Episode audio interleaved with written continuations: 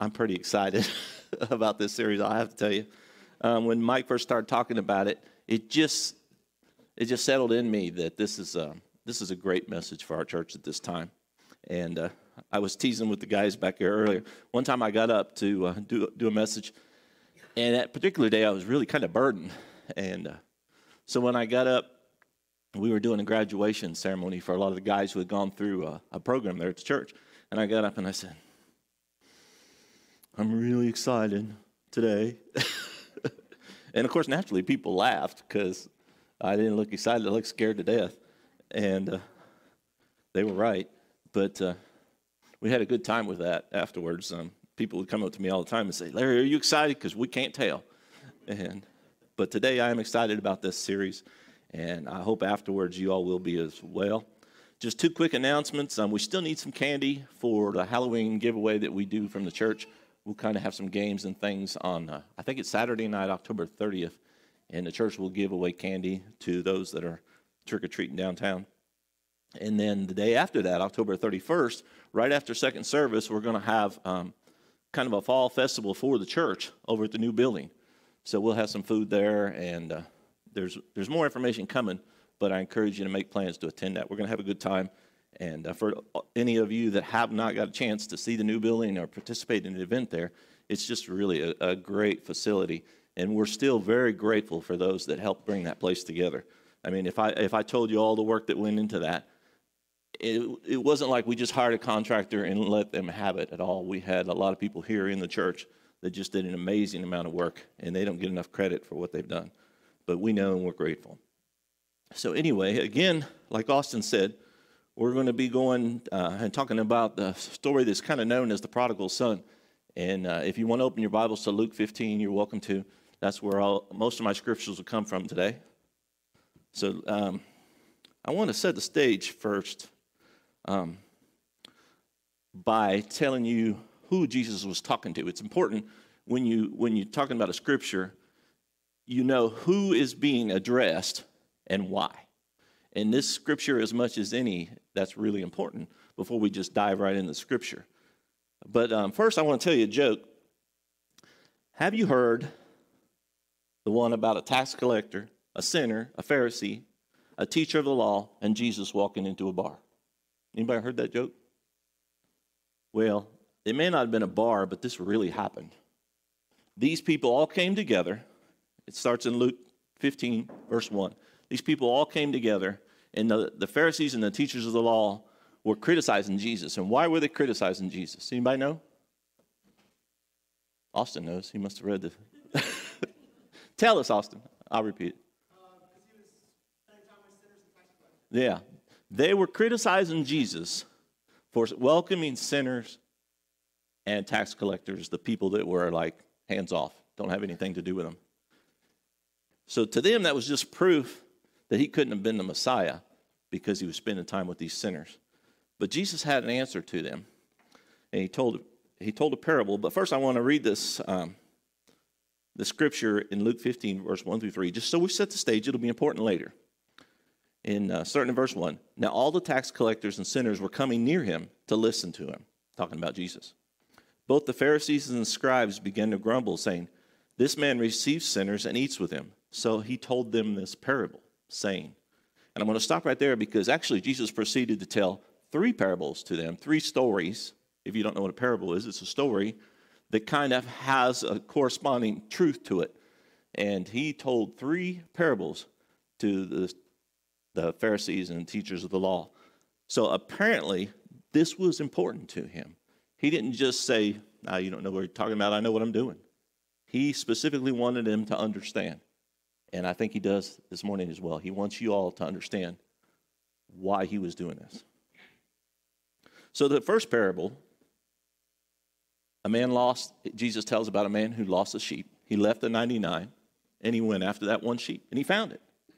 And then he called his friends and neighbors and he said, Rejoice with me.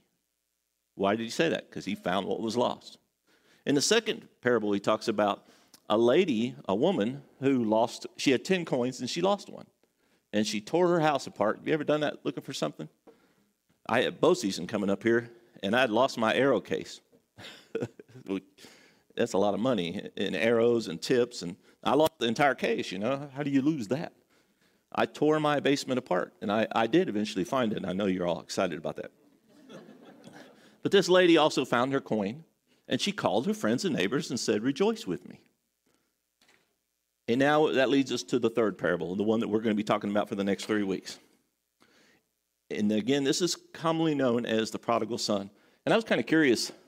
You know, you kind of na- had this nagging th- thought that I know what prodigal means, but to be honest, how many people use the word prodigal in daily talk? Anybody? so I looked it up just to, to clarify that I really knew what I was thinking and talking about. And uh, Webster defined prodigal as uh, character, characterized by profuse or wasteful expenditure. And so that was how the son was known, because he was a waster. So, anyway, let's move on to Luke, the Gospel of Luke, chapter 15. And the, the, that whole parable goes from 11 through 32, but we're only going to go through verse 24 today. And this is, this is a long scripture, but we have to read the whole thing to set the stage for what I'm about to say. So bear with me. You can read it on the screen, hopefully, and I will read it here.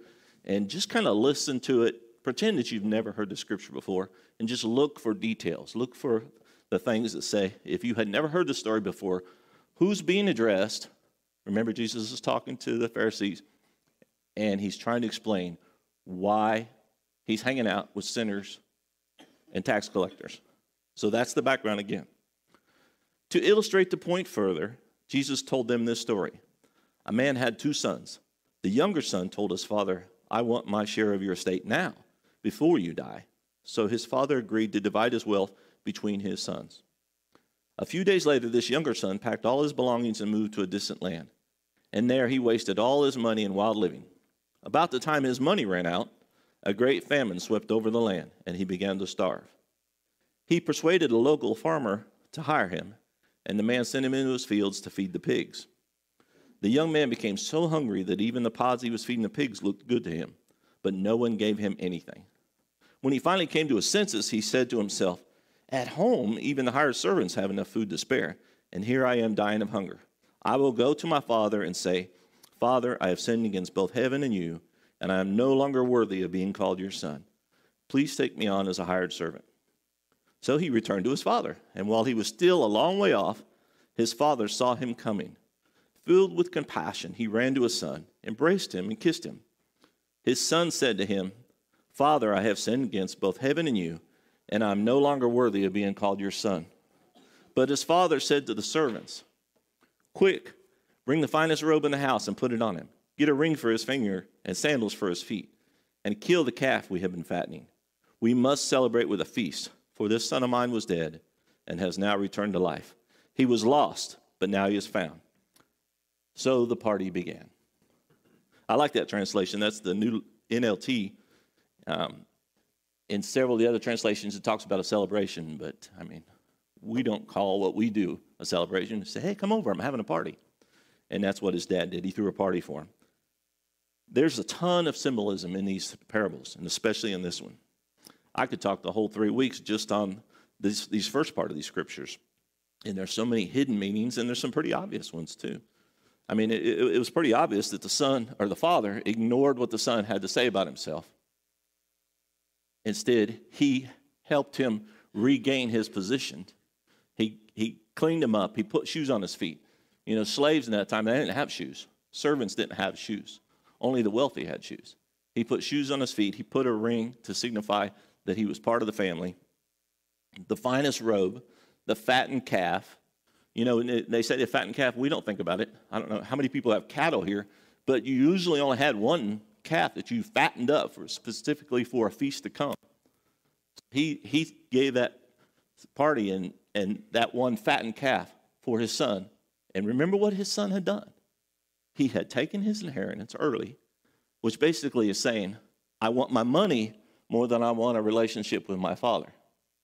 He took his inheritance early and he left and he just blew it all.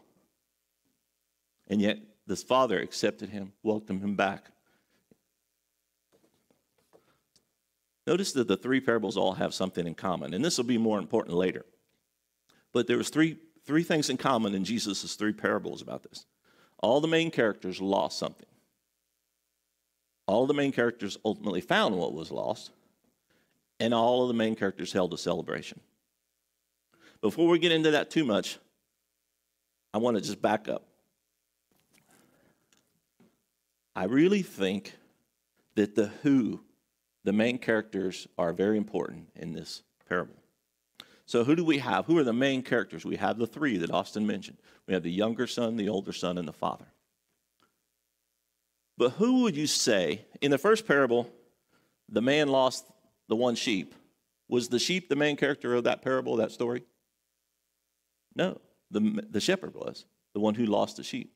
In the second one, was the coin the main character in the story that was lost? No, the main character was the woman who lost it and she dropped everything to find her lost coin. So in the third one, a lot of times we're tempted to make the prodigal son the main character. And there are some elements of truth to that. But really, who was the main character in the story? The father. How he responded when the son wanted his inheritance early was above anything that I could do. I would have been torn up. You're saying that you want the money in the bank over a relationship with me. You just want to go off, not be part of the family anymore. But the father didn't do that. He was a good father. The son, the younger son, created a lot of the d- drama, and at bad timing, obviously. He spent all his money, and then a famine came. I know I've, I've experienced things similar where just when you think you're finally getting your feet under you financially, something will happen and, and something that you don't expect happens. And, and boy, then you get prayed up in a hurry. it's like, I thought I had this. Now, God, I need your help. But the main character, the father in this story, is it's important to understand some truths about him. He never gave up on his son.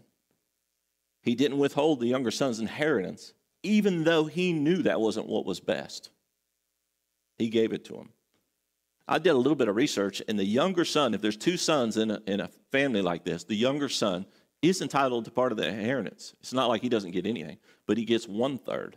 The older son gets two thirds of the inheritance. So basically, he left a wealthy landowner. Jesus said he was wealthy. He left with a pretty good sum of money and he blew it all away. The father did not hold it against him. When he was when he returned, the younger son returned, what was the father doing? He was looking for him. He saw him afar off. And when he came back, he, the father didn't say, I told you so. I knew you wouldn't be able to live on your own. I knew you were too young, too irresponsible. No. He welcomed him warmly. He ran to him. He gave him back his position as a son. He gave him back his self respect. He dressed him he put a robe on him, a ring, sandals, all signs of worth and value in the family. Let's look at verse 20 in Luke 15. So he, the young son, returned home to his father, and while he was still a long way off, his father saw him coming. Filled with love and compassion, he ran to his son, embraced him, and kissed him. Um, I want to tell you just a little bit about myself. I don't want to be the the main character in this story. The father's the main character in this story. But when I was young, I, I grew up outside of the church, not in a Christian home, very dysfunctional family. And so at 16, I left home. I said, I've had enough of this. And I stayed just one step ahead of the law for a while. Obviously, I didn't have any income, so I took my income from whoever didn't tie things down. Ran around for a couple of years all over the country. And uh, I was w- with my friend. We were on our way to Colorado. We stole a couple of bikes. We were going to ride from Ohio to Colorado. And uh, my friend up in, I, I, know I've told this part of the story before. My friend up and joined the National Guard. He just was tired of living on the run. And uh, whew, there I was, stranded in Ohio, the last place I wanted to be we got a saying if you're from Ohio, the only smart people from Ohio are the ones that don't live there anymore. It's a it's a rough place to grow up, I'll tell you. Um, definitely a blue collar state. And uh, if, if you wanted uh, the good things in life, it wasn't necessarily a place to be. So there I was, stuck in Ohio, hanging around. While I had been gone, my mother had gotten saved, and my sister, and then some of my friends, and you know, I didn't have any money or any place to stay, so I was kind of hanging around them. And lo and behold, I got saved. So when I got born again, when I got saved and gave my life to the Lord, what happened to me right then? What changed in my life? I became a child of God, become a son of God. That's what happens to you. We'll read some more about that here in a minute. But even though I had that relationship that I had never had with God, being a Gentile raised out of the church, had no idea who Jesus was until I was 19, other than he was the little baby in the manger at Christmas. It was cute. I like the little drummer boy. But I didn't know anything about God. So after um, a good long while, and we, me, I got married, and my wife and I had moved to Arizona. We uh, we started attending a church out there, and, and got closer and closer with the Lord. My children were born out there, and for a time things were really good. Then um, my dad, I'll just confess, my dad was a workaholic. He worked all day at the tool and die shop, and then he came home and worked all, until about 11 o'clock. He always tried to get in in time to see Johnny Carson. It was important to him, the Johnny Carson show.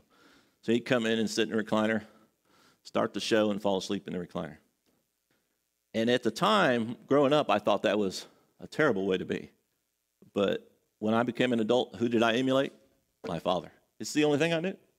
So I threw myself into my work. I had a nine to five job, and then I, well, eight to five, and then I did a lot of freelance work on the side. I did IT work and I did design work on the side. So I know it wasn't, uh, I didn't have greasy fingers. I actually had soft, smooth hands from the keyboard. but I was emulating my father. Interestingly enough, one of the things that I disliked most about my father is that he cheated on my mom a lot. And what did I do? I got sick of my wife and I divorced her. So here's the guy who had been an assistant pastor in a church, had been a church planter, had been married for over 20 years, two children, and I'd had enough. I just felt like it was time for me. Larry should have something. Larry should have satisfaction. I deserved it. All the times that I had put what I wanted aside, I convinced myself that I deserved to take what I wanted. I turned away from everything. And through the grace of God, you know, my son came up from Boone last night and spent the day with me for no other reason, just he wanted to hang out. It's the grace of God that I have a relationship with my kids. And I appreciate that, that they were more forgiving and understanding. And I pray that my children aren't like I was, who had copied his father. But I went through some hard times. And in the middle of that hard time, uh, being away from the church I thought was what I wanted, and I had everything. I had a great job. It's, it's obscene how much money I was making, how much travel I was getting to do, see the world, getting those business trips paid for. I got more and more lonely, more and more depressed. I even had a fiance and felt disconnected from her. I couldn't connect with people. You know why? Because I had left home.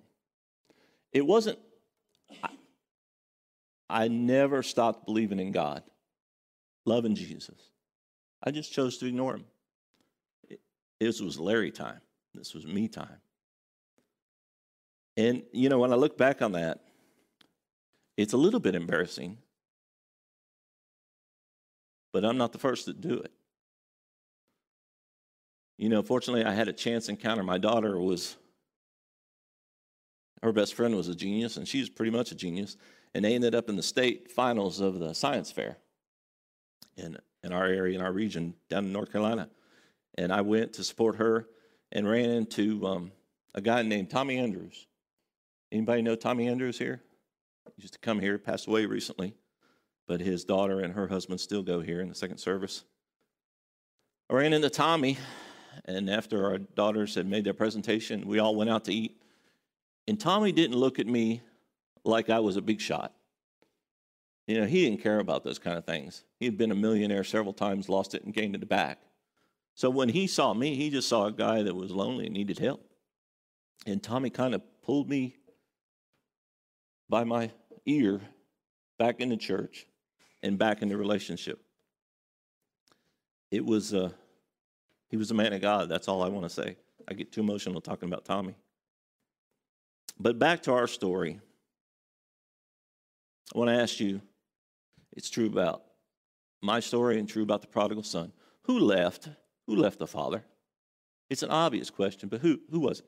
Let's just set the ground. We're talking about who here? It was the son, right? The younger son. The older son, which we'll talk about next week, he stayed. There's a whole backstory there. But the younger son left. Even though he was still entitled to a portion of the father's estate and the prestige and everything, he left. When he came back, he said, I am not worthy to be called your son. Just make me a servant. But the father, what did he say? Let's celebrate. My son was lost, but now he is found. He was dead and has returned to life. I believe that's what happened to me. Now, again, remember the start of my story. After I had been saved for years, two decades, is when I fell away. I was the Son of God who took off, who fell away. This man, this who, was a son. He was entitled to the inheritance, but not yet. What was, what was now was his relationship with his father, and that's what he rejected. Just like me, I wanted everything that was owed me for all the good I'd ever done. I didn't want. I didn't want to get what I deserved as far as the bad I'd done. Who wants that? You don't want what we don't want what we, we what we deserve. We just want the good things. A few weeks back, we studied Galatians chapter 5. And one of the things we learned was that the acts of the flesh are obvious. In the NLT translation, I'm going to read it Galatians 5 19 through 21 says, When you follow the desires of your sinful nature, the results are very clear. And remember, we talked about this. See if you can relate to any of the sin in this list. Don't beat yourself up over it because Jesus has already paid the price.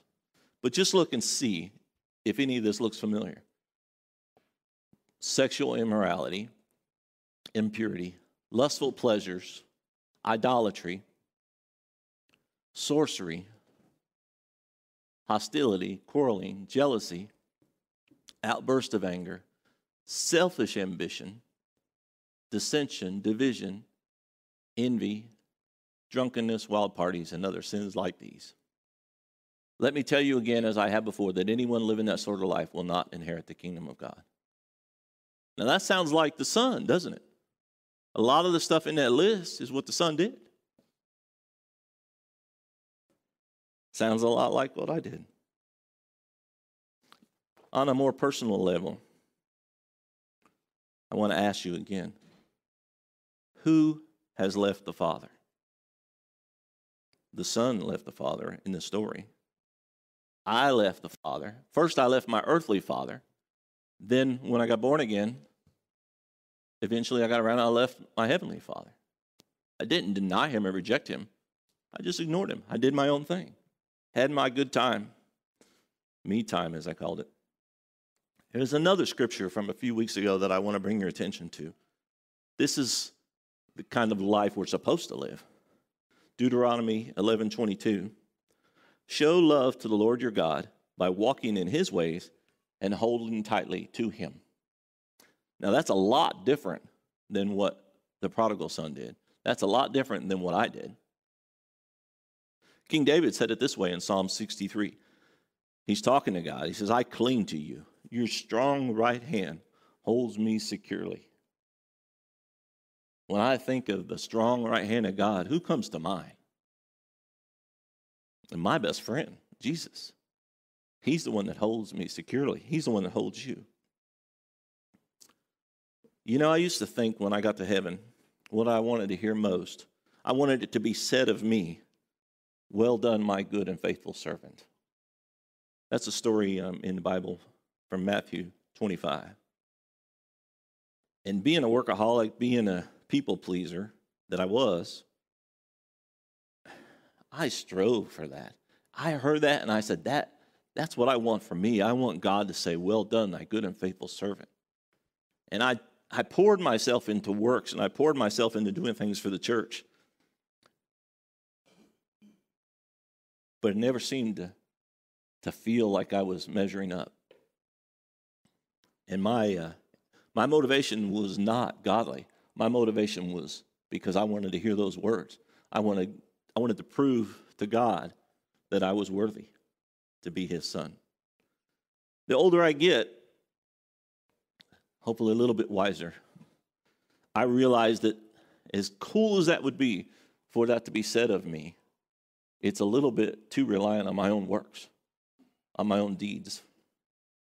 And those works and deeds, they didn't, they didn't sustain me when I started to feel like it was Larry time. They had no power over me. They were just things that I had done. It was, it was amazingly how easy the pandemic has done this to a lot of people. It was amazing how easy it is to just step away from all your responsibilities, all your outreach, all things you might have been doing to help people. Because you, we did it in the name of safety. You know, it was, it was to be a good citizen. Don't get close to people. Don't reach out. Don't touch them. Don't love them. And I think we've fallen into kind of a pattern of that now. Slowly but surely, it's kind of like the, if you, you know, I used to raise ducks. When you see that egg start to crack, you know that the life is coming and it gets exciting. And now I'm starting to see that. But it was worrisome for a while. It felt like we had just all, just all retreated inside of ourselves. And I promise you, that's not where God wants us.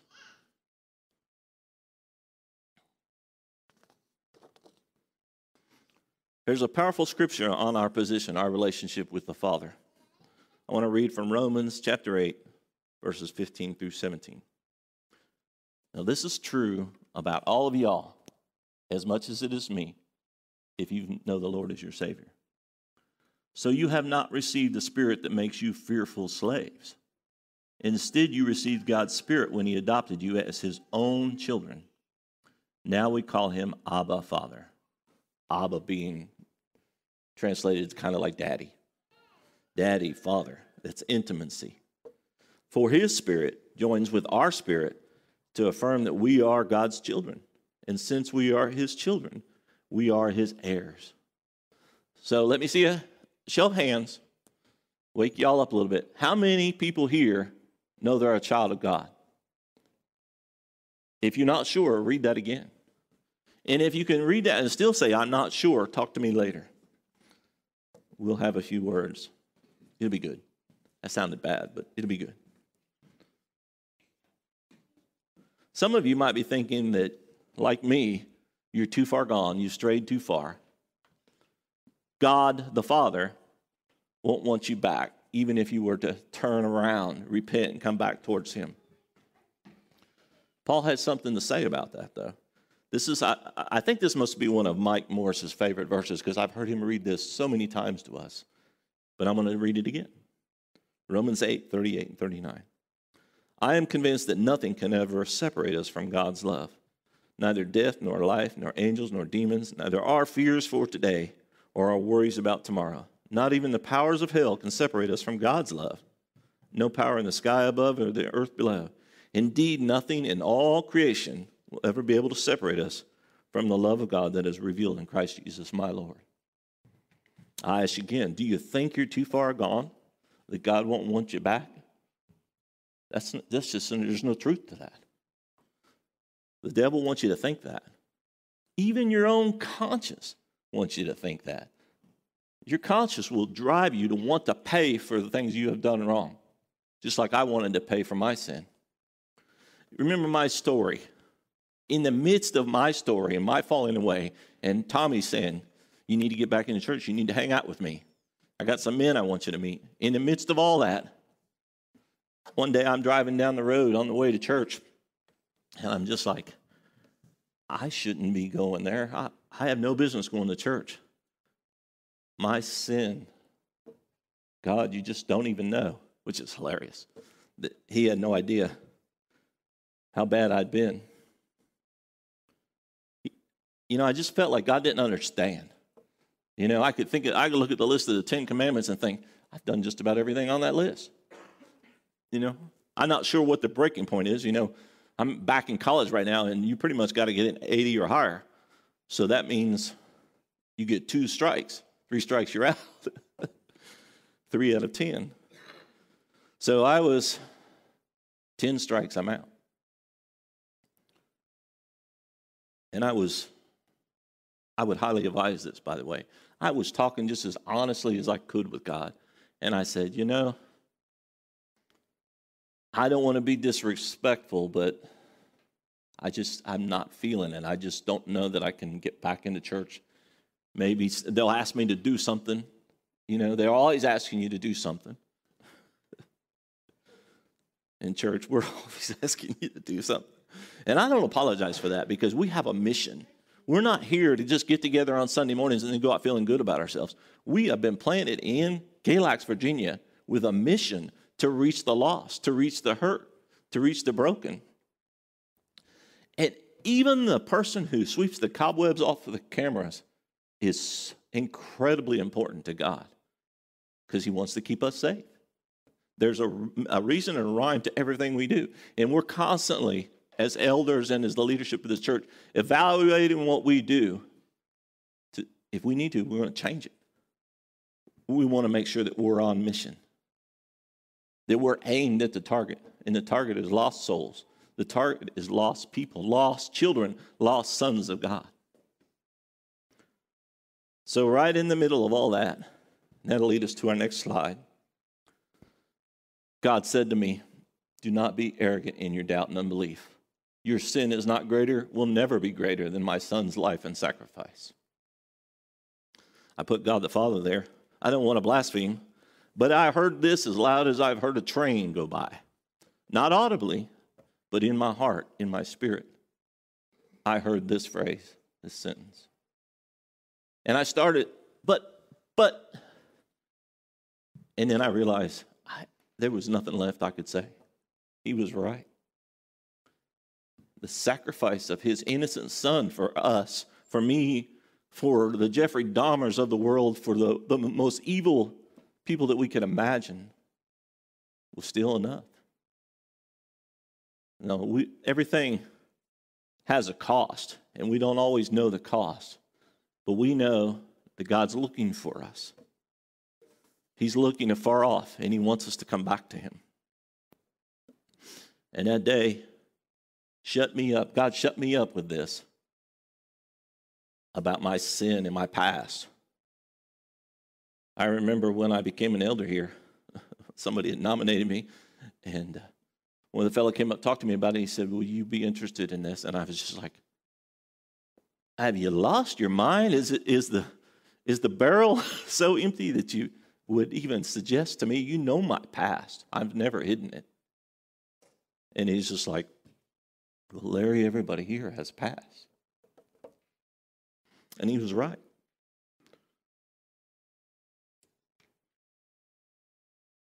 I want to make my last point here then when the worship team's going to come back up, the worship team of two, worship duo, we'll call them the worship duo. The last point is you cannot out sin God's forgiveness towards us through Christ Jesus. You just can't do it. Like he said to me, it's so true. You can't. You might think you can. You might be full of pride and say, I'm the worst sinner ever. What Paul said. And God said, It don't matter. This is my son and he paid the price for it. So, as I said, I realized that wanting to hear that phrase, well done, good and faithful servant, there was a little bit self serving. You know, I wanted to feel good about myself. And as I get older, I realize what I really long for is this day the day when my Father sees me. He's filled with love and compassion. He runs to me, He embraces me, kisses me, and says, Rejoice with me. Let's celebrate. I hope that that's what you all want to hear because there's nothing better. It doesn't matter how far you've gone, whether you're eating with the pigs, partying, you're wild, you saw the list. Or maybe you're just secretly hate, hateful, envious, selfish, full of selfish ambition. You want some me time. Whatever it is, it's not too far. The Father's looking for you from afar off. And again, the reason that I put so much emphasis on the who here is because he was looking for a, his son, his lost son. If you've accepted Jesus Christ as your Savior, you are a child of God. A child of God. He's still looking for you to come back, to always turn back, turn away from your sin and come back to Him. He'll give you your inheritance. He'll, set your feet upon a rock, and He's there for us. Who can't not want that? I know it's tough. I've made some mistakes, and it, it was so tough sometimes to kind of backpedal from that and say, you know, I was wrong. I should have never done that. But, you know, in our life, the truth is we're all human and we do that all the time. So with God, let's recognize that as bad as we may have become, we're a child of God and He wants us to come home. And we're going to pray. We're going to have what we call our response time. You can stand and sing with us. You can sit in, stay in your seat quietly and pray. You can go over to the cross and fill out your prayer request or just pray over there. You can give. A lot of times that's an act of worship where you're just saying, God, you know, I've been holding my finances too much. I've been clenching and holding on to them. I need to just, I need help. I need to learn to be generous, to be a giver. And you give to us, like I said, we're, we're on a mission. We, we don't care about building a bigger church. We want to meet the needs of the community. So, is it yours? It wasn't mine, I know. I'm not playing the guitar today. You'll have to wait for another day for that. Anyway, Luke's going to pray, and I just want you all, if you feel like maybe you've just maybe you've just gone down the road a little bit from the Father, or maybe you feel like you're in another country and you need to come back, turn to Him and He's right there. He's, he wants to celebrate with you. All right, let's pray. Father, I'm so touched by the stories of your redemption, God, and uh, just to know that you sent us a Savior that is in the business of redemption, redeeming us when we walk away. God, you're so faithful to us, and there's no answer to why that is but we're so humbled and we're so thankful that no matter how far we stray from you, that you're always there. Jesus, you preached that we should repent and just turn to you. God, because you know the things of this world, they're just going to run out. The pleasures of this world, the enjoyment of this world, God, they are just going to leave us thirsty. And you are the fountain that we can come and drink from and never thirst again, Jesus. So we corporately together, we repent from the hell that we daily choose, God, and we turn to you, Jesus. Amen.